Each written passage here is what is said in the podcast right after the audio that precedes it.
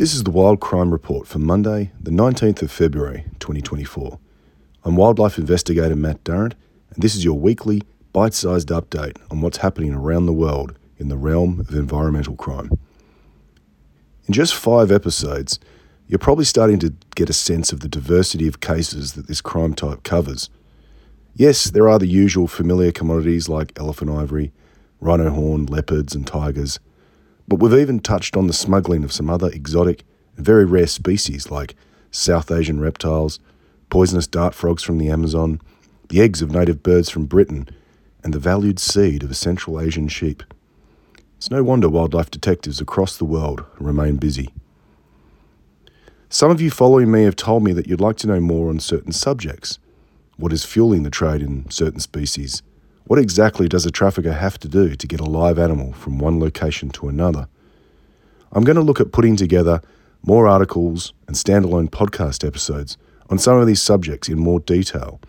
So please follow me on Substack if you aren't already, and consider becoming a paid subscriber, as I'll be putting together premium briefings and information for those who are kindly paying to support the Wild Crime Report. So, let's get into some information.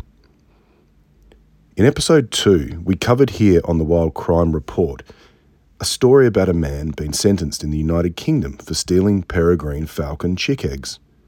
But we also referred to a father and son duo, Lewis and Timothy Hall, who were pleading guilty and were in the process of being sentenced.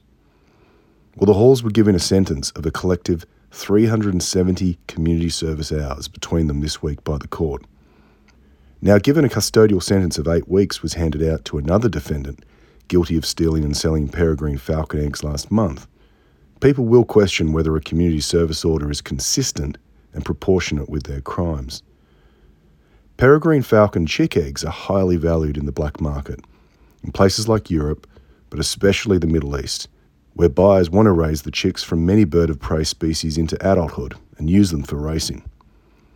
Understandably, this sort of commercial trade, left unregulated, could put wild populations under threat, something the Halls were absolutely aware of. In addition, they've been banned from having any involvement with birds of prey for five years. But perhaps hitting them where it really hurts, their cases are still before a civil court for a proceeds of crime hearing. It's been reported that they made up to 40,000 British pounds sterling from this racket. The financial loss from these crimes and the ban on their activity will make it harder for them to operate. Let's hope they just leave the eggs alone.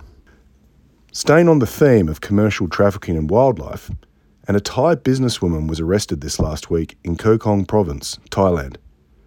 The 51 year old woman called Meng Sinath was arrested by forestry officials after they raided her farm and found over 400 live species, including tortoises, turtles, and endangered birds, amongst other wildlife. In addition, they found carcasses of other animals. She was charged with possession and trading of protected species without permission and will presumably be before the courts after receiving bail. If you haven't already noticed, you'll probably appreciate how Thailand remains to be a central player in the illegal wildlife trade in Asia.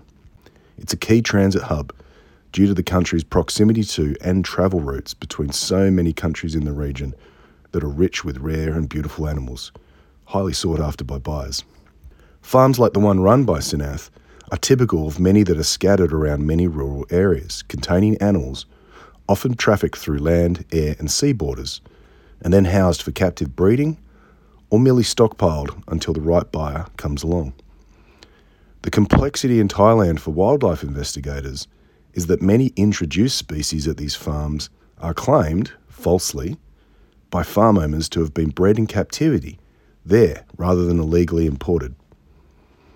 The onus is often on the authorities to prove the animal has been trafficked, rather than on the owner to prove the origin of the species. Mere possession doesn't always guarantee a closed case. Staying in Asia, but jumping over to India, and the enforcement agency, the Directorate of Revenue Intelligence, or DRI, made an unusual seizure this last week. Acting on an intelligence probe, investigators stopped an air cargo consignment that was destined for China after scanning it and discovering 16,000 peacock feathers. Peacocks are a revered animal icon in India, and the export of their feathers is prohibited under Indian wildlife legislation. Now, the seized stock was estimated in the press to be worth 28 lakhs, which is around 330,000 US dollars. I've previously stated my hesitancy to take seized value figures offered by law enforcement as testament, but it's obviously clear that the feathers have considerable value.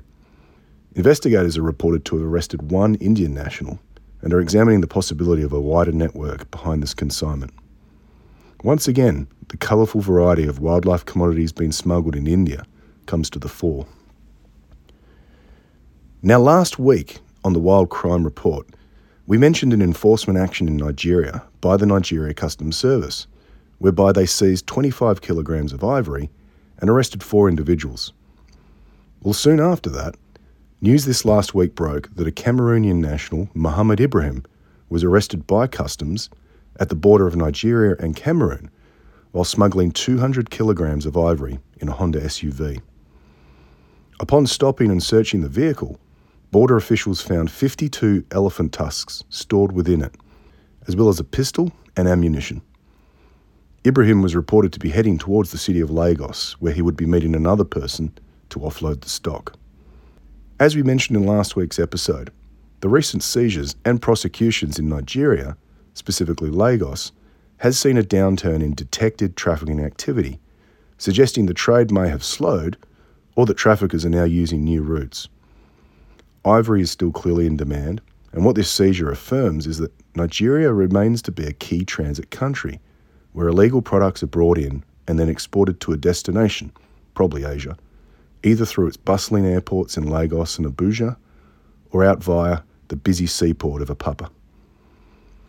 It would be interesting to know whether this 200 kilograms of ivory originated in Cameroon or came from further within Africa, perhaps Gabon or the Congo, or even further south. Police have the capacity to geographically pin down where any ivory has come from in the world, thanks to the work done by specialised researchers who have collected elephant DNA via their poo over many years. A sample from the seized tusks would be enough to be sent to several laboratories there actually is one in Gabon, to enable investigators to tell the journey of the tusks. And lastly, just to end on something that fits more into the wild category, a 38 year old New York man was sentenced this week to one year probation and a $5,000 fine. His crime? Well, almost six years ago, he was taking a bus from Canada into the USA when he was misidentified as an armed and dangerous suspect. However, upon being searched, police didn't find a weapon but instead found three adult Burmese pythons concealed inside his pants, near his inner thigh. The old pythons in the pants trick. There is no shortage of scope for a below the waist joke to be inserted here, so all I'm going to say is that this guy really trusted those snakes. And that is the Wild Crime Report for this week. I'm Matt Durrant. Until next time, stay wild and keep the animals there too.